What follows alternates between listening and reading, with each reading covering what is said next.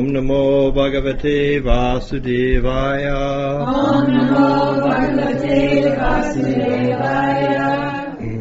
Omajana Trimanandasya Janajana Salakaya Chakshurunmilitanyena Tasmai Shri Gurave Namaha Vanchakapatubhischa Kripasindubhivacha Patitanam Pavadebhyo Vaishnavija Namo Namaha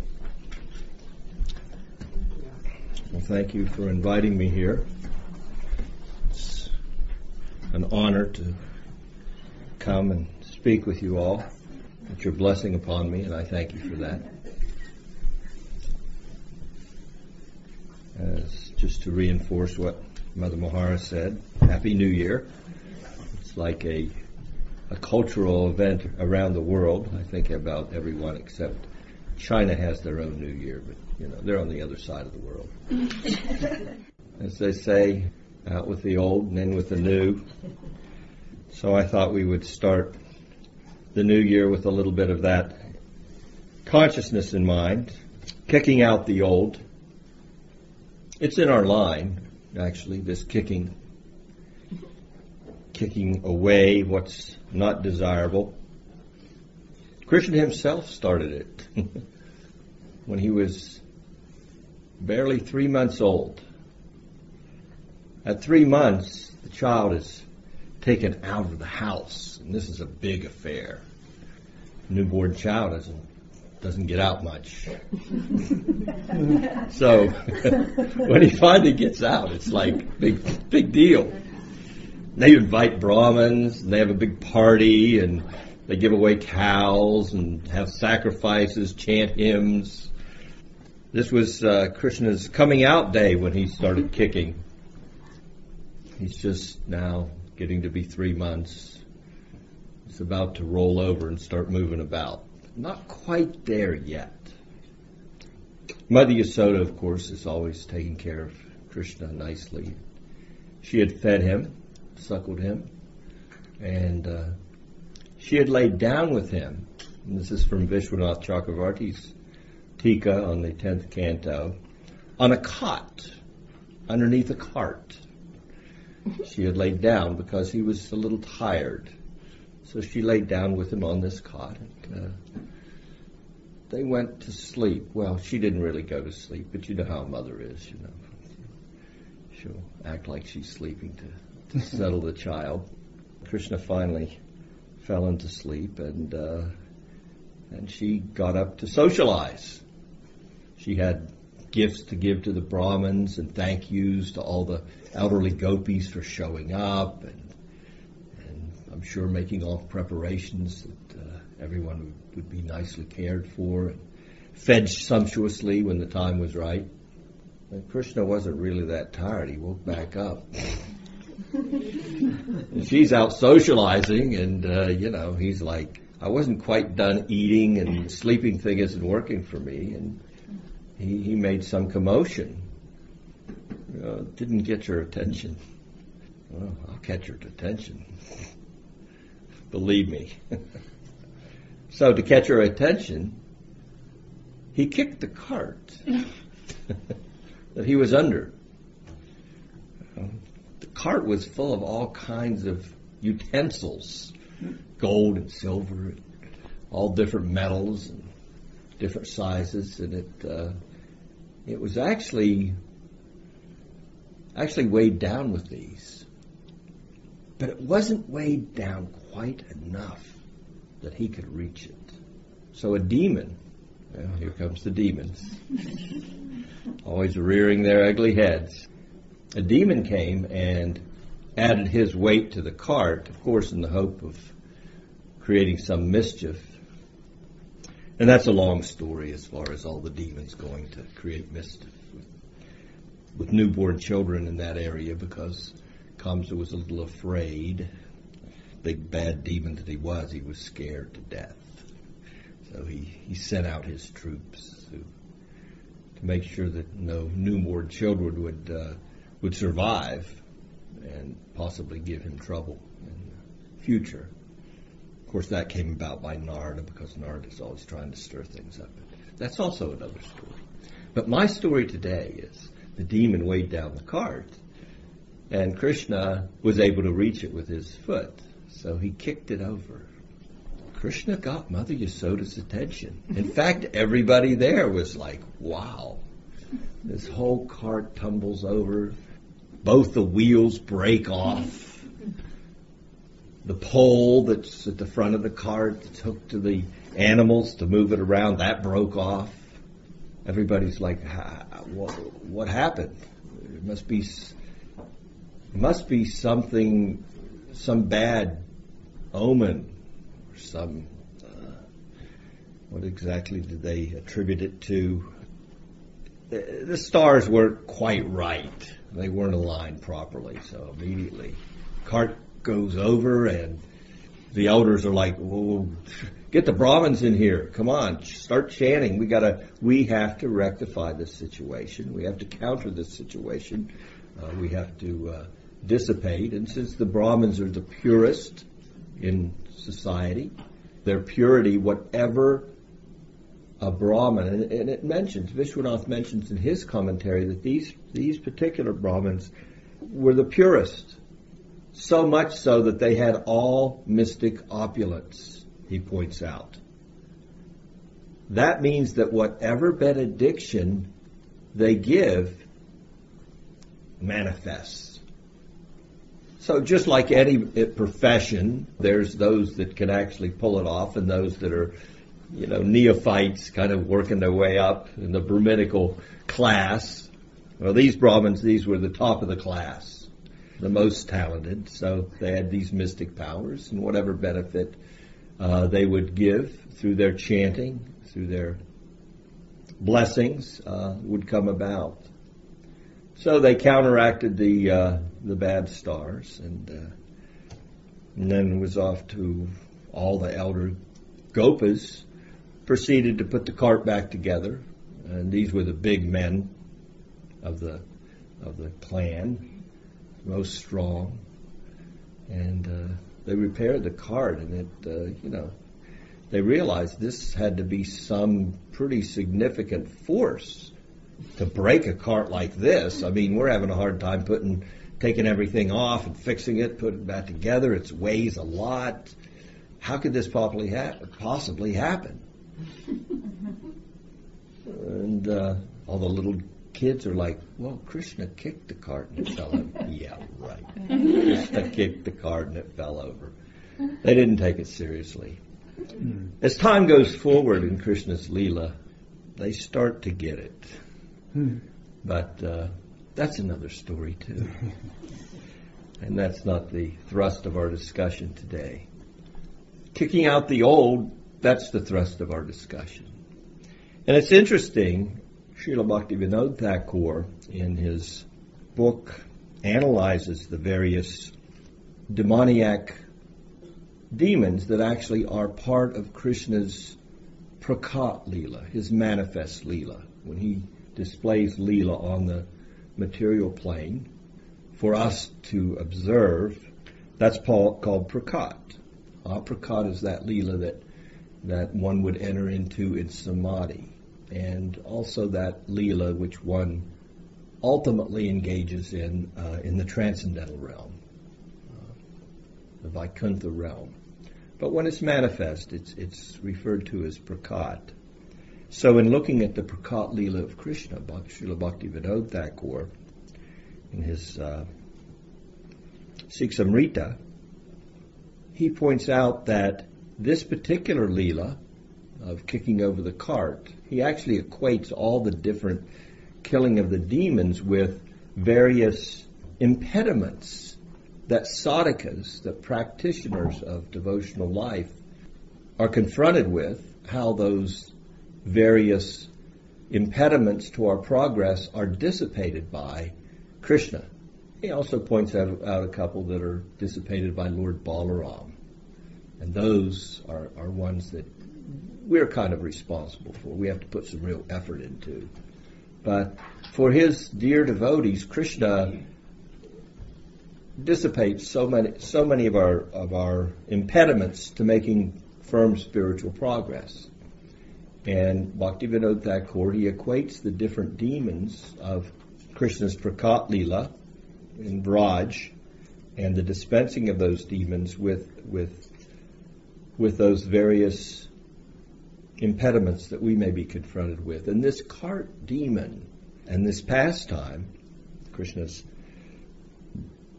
turning over the cart, is representative, according to his commentary there, of uh, of pridefulness on one hand, and also of anarthas, both old and new, arthas, anarthas that are coming from our past uh, involvement with material nature, and our arthas that are coming up through the purification process. So I thought this would be a, a good time to look at having a proper conceptual orientation to the practice of, of devotional service, to the practice of bhakti, wherein we could start off the year anew with maybe a deeper understanding, if possible, of the true nature of bhakti.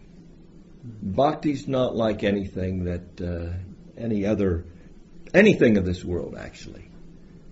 You know, when I say it's not like anything of the world, it's it's specifically not like anything that we're accustomed to in our material endeavors.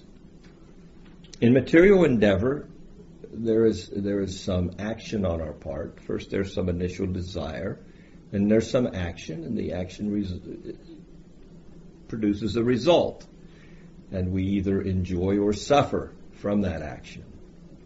So we endeavor, humanity endeavors in so many ways to perform so many actions under so many influences of the mixed modes of material nature to accomplish something. And most everyone and most everything that's endeavored for is to give us some pleasure, some enjoyment, some some uh, better uh, position. So you would say, well, what, what is what is the actual difference then with bhakti? Bhakti, I see the devotees; they're endeavoring, making some effort, and uh, they have an aspiration that they're they're striving for. The difference is the fact that within the material realm, those endeavors by the living entity for some, some accomplishment are basically fulfilled in proportion to the effort, and it's more or less a mechanical process. And basically, we see everything in the world like that, do we not? Even even the scientific actions and reactions, uh, the different agencies within the world. It seems that there's there's a, there is some action and then there is some result in, in direct proportion, direct proportion to that action. So what do they say? What in science they say, well, for every action, there's an opposite and equal reaction. Now, the sages, the rishis, the sadhus, they, they say, yes, and they take it a little bit further. The scientist stops for every action, there's an opposite and equal reaction within the realm of the physical sciences, whether it be chemistry or physics or biology. Uh, the rishis say, well, you know, it even goes so far as to the actions of the living entity. And they introduce to humanity the concept of karma. So therefore, it's like, well, for every action, there's an opposite and equal reaction on the living entity. So if I am cruel, or if I am kind, if I this or that, whatever I do within material life, there is a reaction. If I'm a good person, then I get a good result. And if I'm a bad person, well, I get a bad result. And of course, based on the the level of intelligence of the living entity, especially in humanity, based on their level of intelligence, people accept or don't accept such a thing. Now, I'm sure if you went to the common criminal, he would say, well, yeah, that just doesn't apply to me. You're never going to catch me. But the sages are going to say, well, you might actually get away with it for this whole life, but it's going to catch up with you in the next life. And they have a whole science, and they present this, and then all of a sudden, the law of karma. So, for every action, there's an opposite and equal reaction for us as a living entity within the material world, just as within the physical realm of electrons and neutrons and physics, chemistry, biology, as I said. You put two living entities together and there's an offspring, so an action and a reaction. Now we have the law of karma. And then along comes bhakti. And the whole thing is turned upside down. Because bhakti doesn't work like that. One is introduced to bhakti by some good fortune. So we've gone to kind over the, kind of gone over this. We gave some classes here a couple years ago on Madhurya Kadambini, talking about the causeless nature of bhakti. And I thought it would be good to, to kind of revisit that because that conception is so significant in our approach to devotional life. So very significant that we understand that it's not a result, direct result oriented benediction, bhakti. It's not coming by our endeavor. There's nothing we can do to receive it. It's fully independent, like Krishna is fully independent. So now many would say, where does this good fortune, yadrichaya is the term, where does this good fortune come from? So Vishwanath, in the beginning of Madhurya Kadambini, he poses this question. Well, does this good fortune come from the good works of men? If I'm a good person, then I open up and there's a possibility of bhakti coming into my life. And he discounts that. He says, well, you, if we say it's the result of your good actions, then bhakti becomes subordinate to your material affairs. If you're good, if you're kind, if you're generous, then bhakti will come to you. That's a result. That's the good fortune that comes from your good actions. He says, no. Vishwanath says, no, it's not that. Well, okay. Then Krishna has to show you some favor well, wait, Krishna is, we see bhakti doesn't come to everybody. Not everybody has some interest. Not everyone associates with, with the sadhus and the devotees. So, if just some people were getting this good fortune, that would mean Krishna is discriminating between one and another.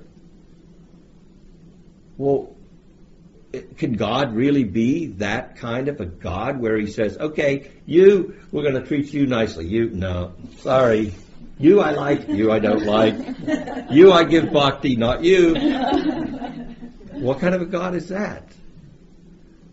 So the they discount that. No, Krishna cannot be the source of bhakti.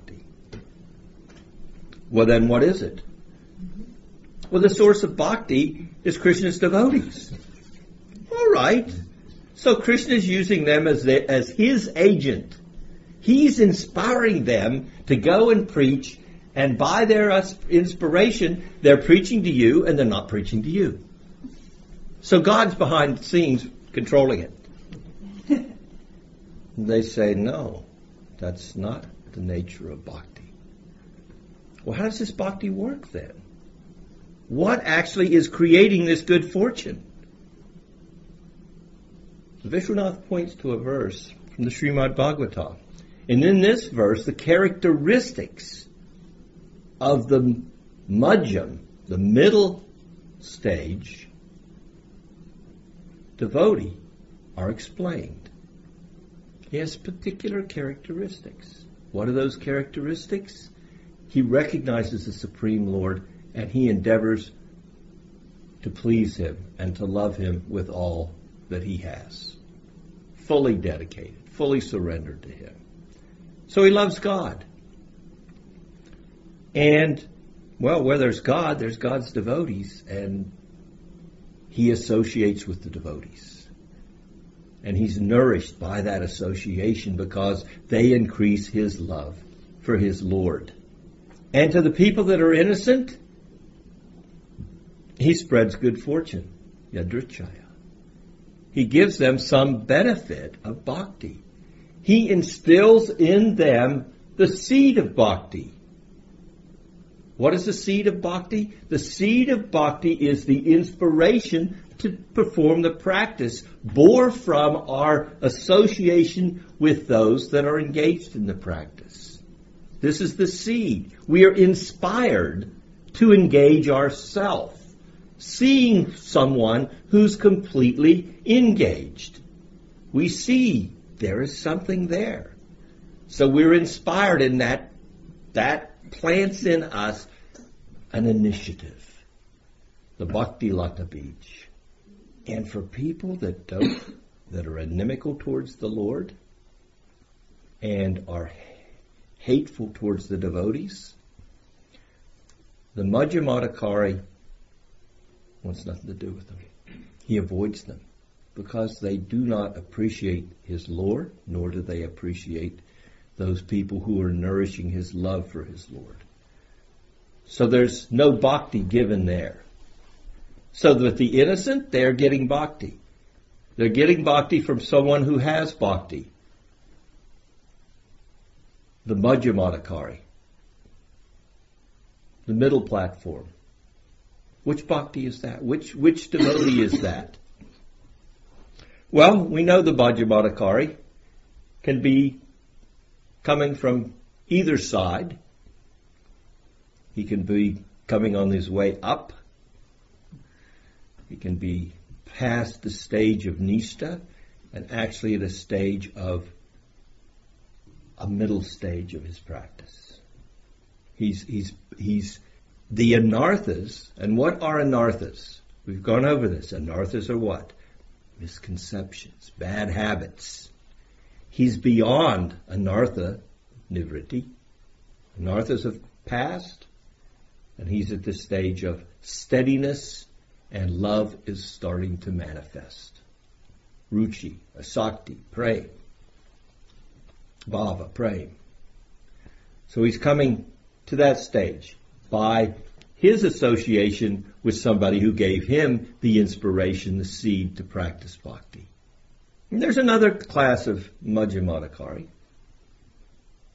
He's not on his way up.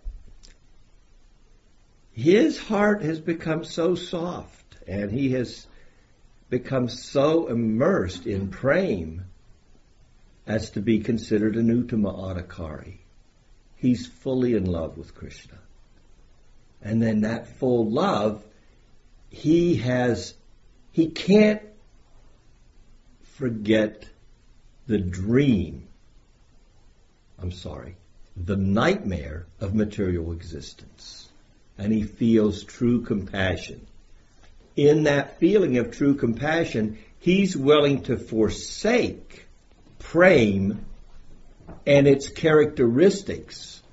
He doesn't forsake the love, but the characteristics of that total immersion in love for the Supreme, he's willing to set those aside in order to spread bhakti to others.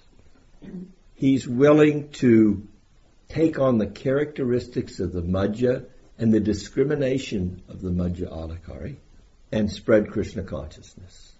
When we talk of this, it's a little confusing, so I'll just give you one thing from Rupa Goswami from his Upadeshamrita. In Upadeshamrita, the characteristics of the different classes of devotees, the Kanishta, the Madhyam, and the Uttama Adhikari, are given.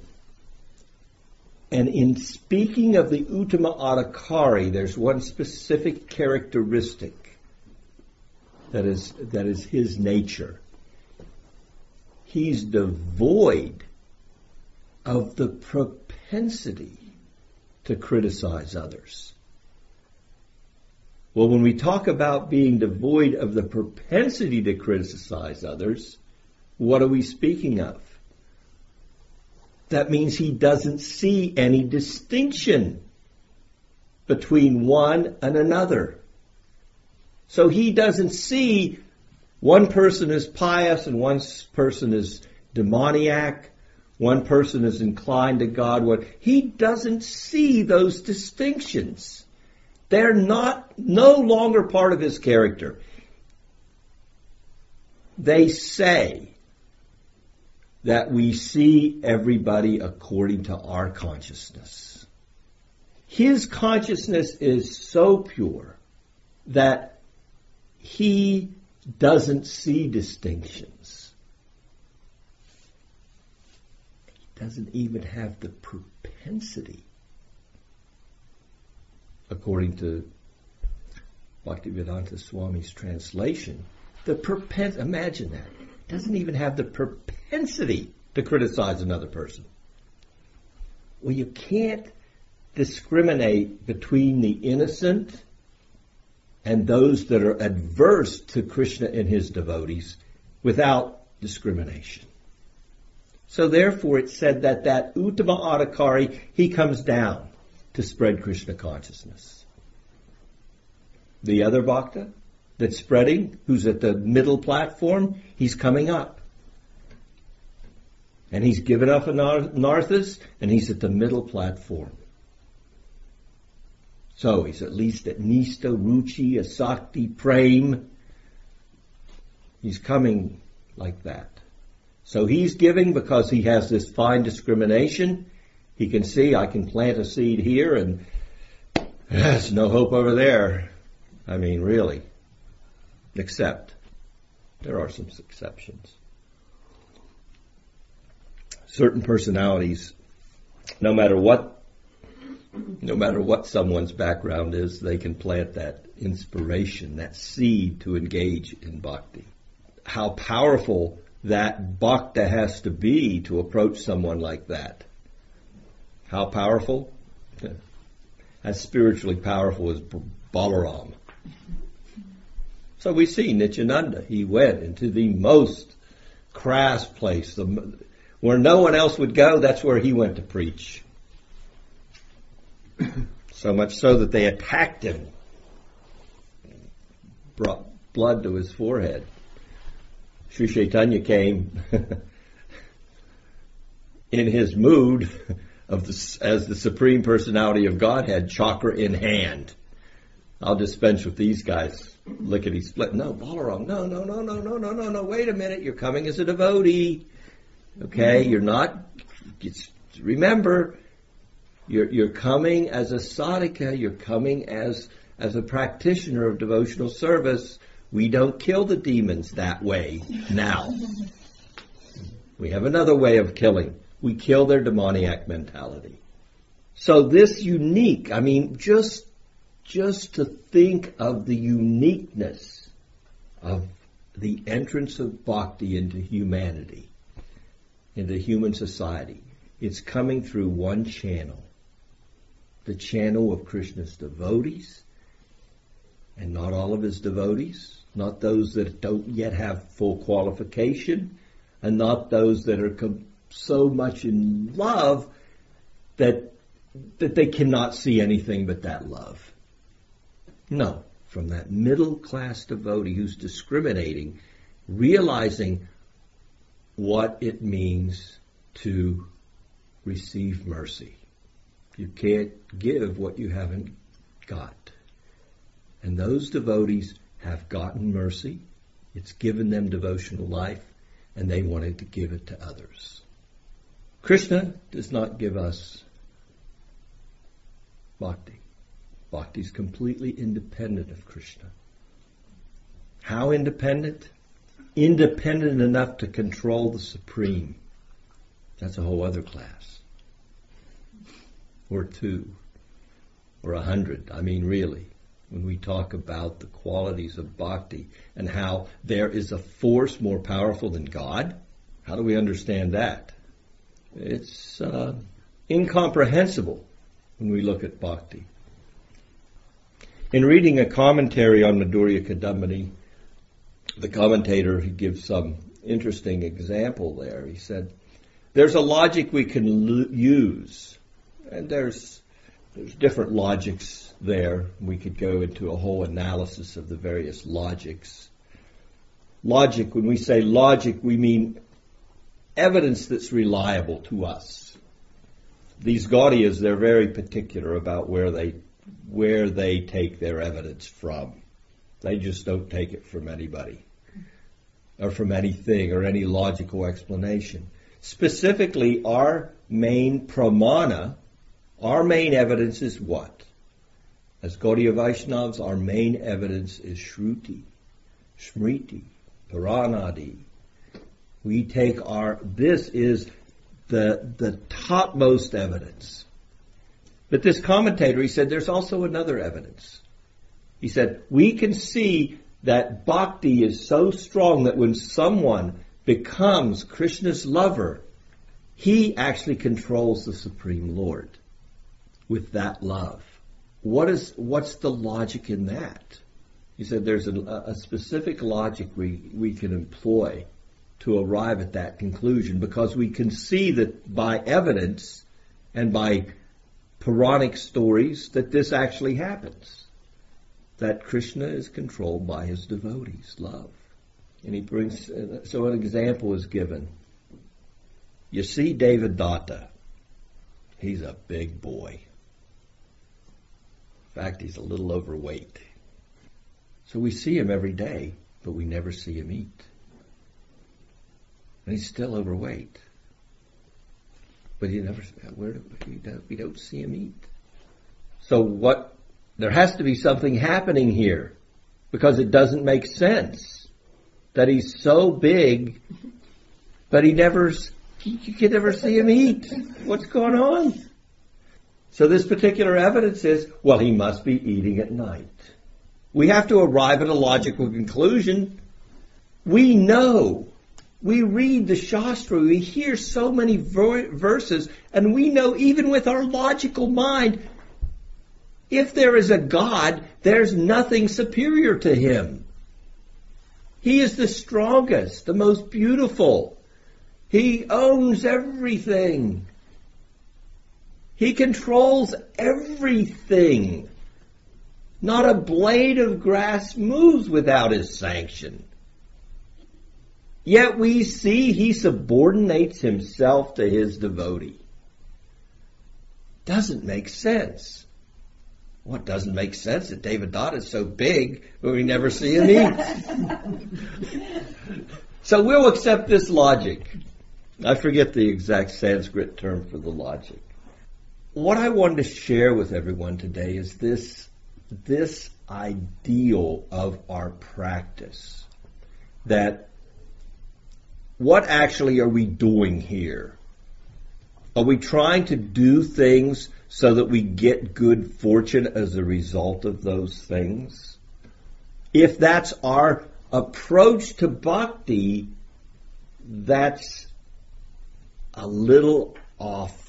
We can't, and I mentioned this to Guru Maharaj the other day. I said, because he's asked me to, to, to give repeated lectures on the, this Madhurya Kadambini at, uh, at Sagrahi and go through it. And then he has a few other books I have to go through. But I said, yes, I've come to the conclusion after studying this again and again and again.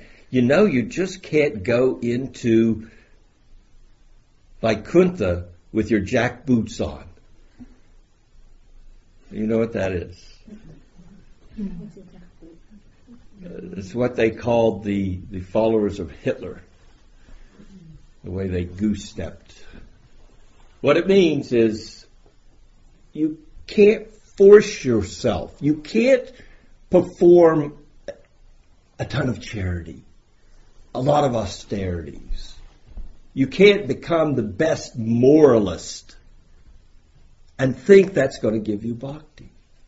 But I see in the bhaktis they are always giving charity to everyone. They are the most moral people I've come across. The most charitable, the most moral, the most austere. You're saying this doesn't help? Well, actually, if we listen to Jiva Goswami, he's very adamant on the point. It doesn't help. But the point is, these characteristics that we observe in modern humanity, in humanity at large, these characteristics, they follow bhakti like maidservants. They follow. Can I serve? This turns the whole concept that we have ingrained in our nature on its ear, doesn't it? It's not an endeavor to be a good person, a moral person. Well, what are we doing here? Why, what are we doing when we follow this ninefold process of devotional practice? Shravanam, Kirtanam, Vishnu, Smaranam, Padasevanam. It's not tapa, it's not dana. No, Smaranam, Padasevanam. What are we doing? What is the process? There's, if there's nothing we can do, if it's not a result oriented program like we're used to in the material world, what's going on here? Because I notice that Guru is coming in, people are being inspired, and they're taking, and he's saying, now I want you to do this, this, and this. And it looks like morality. Give up this killing of animals, you know, don't take intoxication, uh, no illicit sex, no gambling. Uh, in fact, you need to do things that bring these principles of truthfulness, cleanliness, austerity, and mercy into your sphere of activity, and anything that's not like that you need to throw out. Sure seems like morality to me, Yes, it seems like morality. But the fact of the matter is, what are we doing? It's not that the result is going to come from those endeavors. Oh boy, this guy's way off. What the hell are you talking about? but the fact of the matter is, where's bhakti come from? It comes from the bhakta. He is the avenue. He is the he is the dispenser of the Kripa Shakti of the Supreme Lord when it comes to bhakti. The mercy potency of the Lord is coming through the devotee. What am I doing? I am trying to culture my heart, my being, in a way that I can receive that mercy. That's what I'm doing. I'm not working, I'm not chanting my rounds to get Krishna. I'm chanting my rounds to get the mercy of Krishna's devotees. I'm not following these regulations to become a morally just and righteous person in society. I'm following these because these things please the devotees. They see my sincerity and my sincerity can lead to their benediction of bhakti to me. This is the mystery of devotional service. And we have to readjust our whole mentality around this understanding. Our devotional life lives as a subordinate player in the hands of Krishna's devotees. Krishna's devotees dispense it to us. Therefore, we never do anything to in any way jeopardize our full surrender to Krishna's pure devotees. And don't, there's no need to actually discriminate because all of them are eventually going to be pure. The only thing that's separating them from purity right now is material time, and material time, well, guess what? Nothing material can affect bhakti. So we don't discriminate. The kanista discriminates. Don't remain a kanista then. Don't say this devotee I serve and this devotee I don't. No. We serve all devotees. We don't serve them equally. We serve them according to qualification. We serve them according, according to a social thing so that we satisfy the atheists. But even at the Rajasuya, Krishna, he washed everyone's feet. Krishna, how could he wash everyone's feet? Well, he was the only one that was truly, absolutely, beyond any question of a doubt, prideless. Only a person of that, that supreme position could take on that service. That means he washed Sisupal's feet, the Rajasuya, everyone that came. Dantavakra. These are amazing things. When we look at the nature of love on the transcendental platform, it's beyond anything that we can conceive of.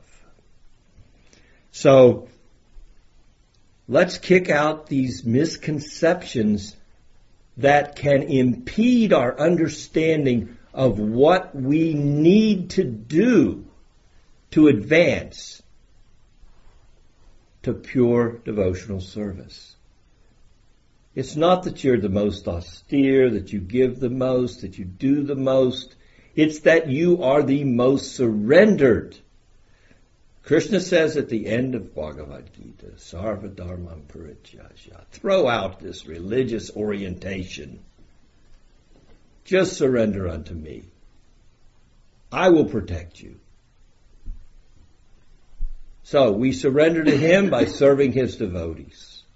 And what's he, what's in the commentary by Bhaktivedanta Swami to this last significant instruction in Bhagavad Gita?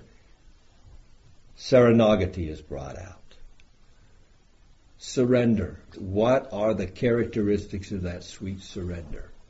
I'm accepting those things that are favorable to bhakti to bhakti, but bhakti's fully independent. What's favorable to her?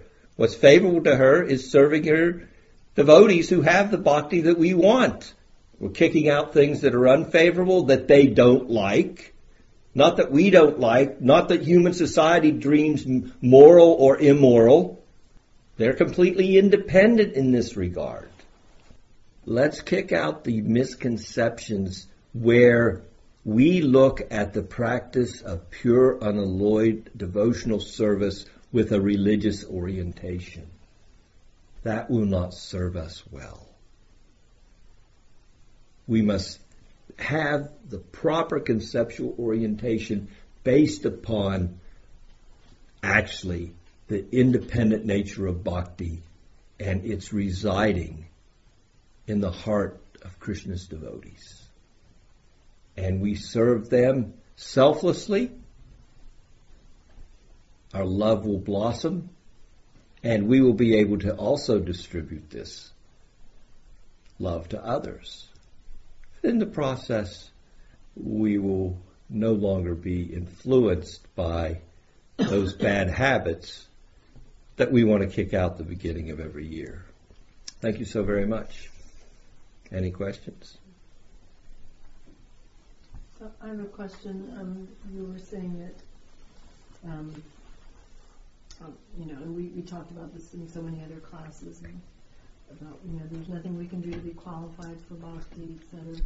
But, um, and it's coming through the devotees, but we, we have to have some, don't we have to have some desire for, you know, the supreme in some way, even if we're like unconscious of it? Right, but where did that desire come from?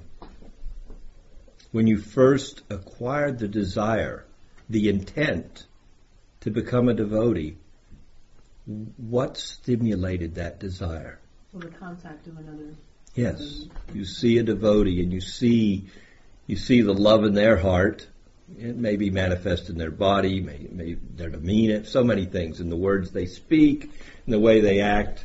Somehow you know this this person is a lover of God. So that seed, the bhakti lata, is coming causelessly.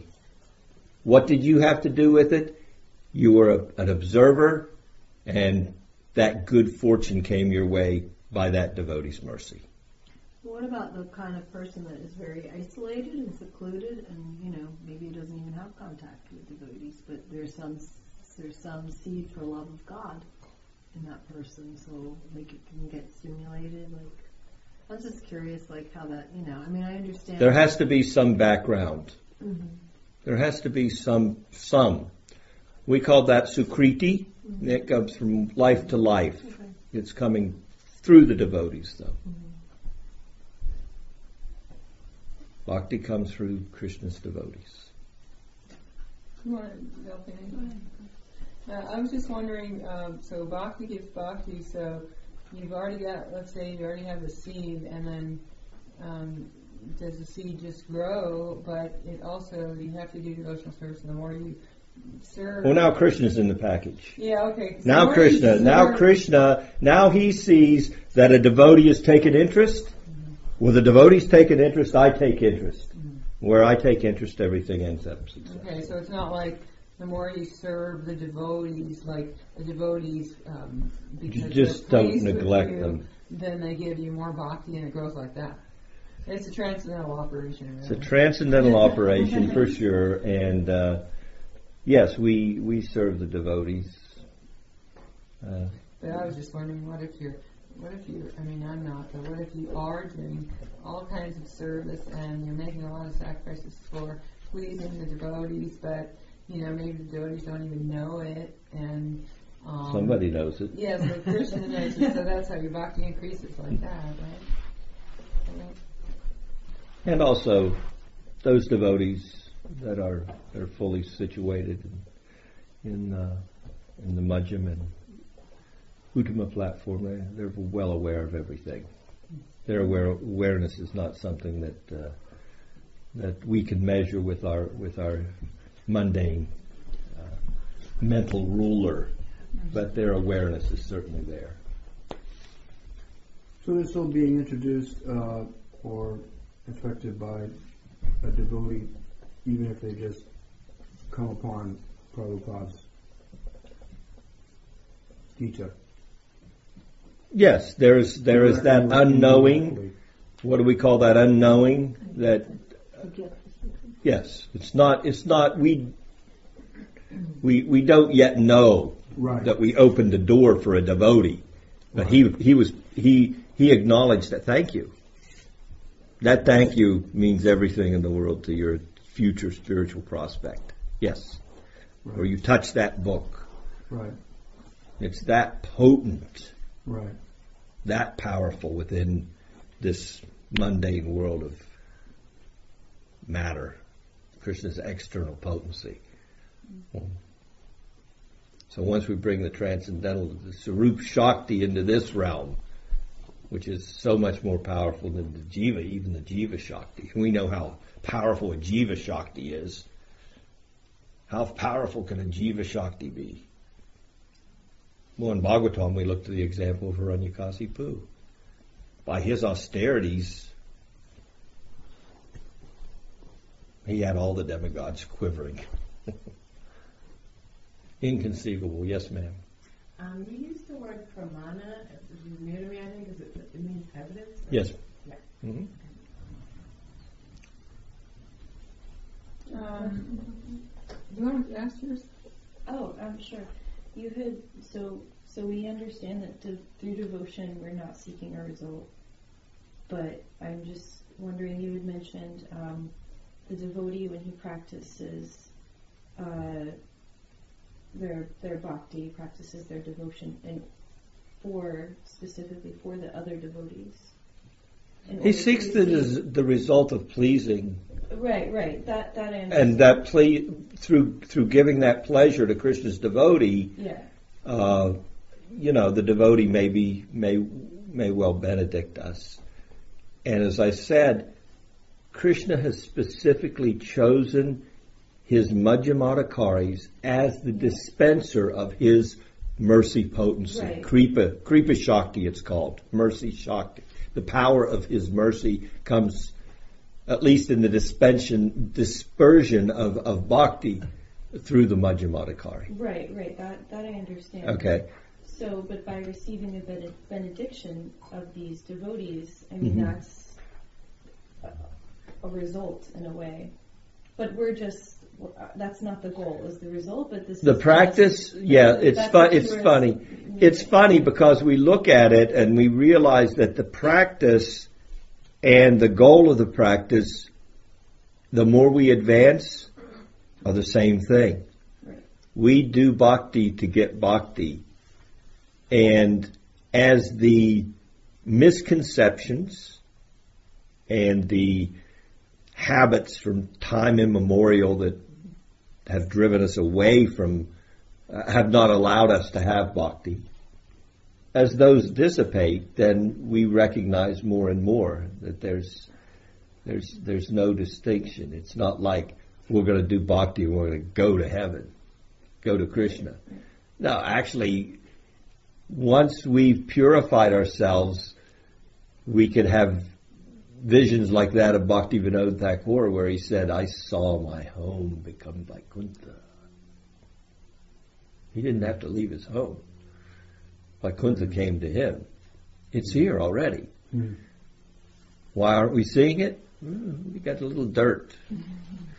Ceto Darpana Marjanam. We have to clean the heart.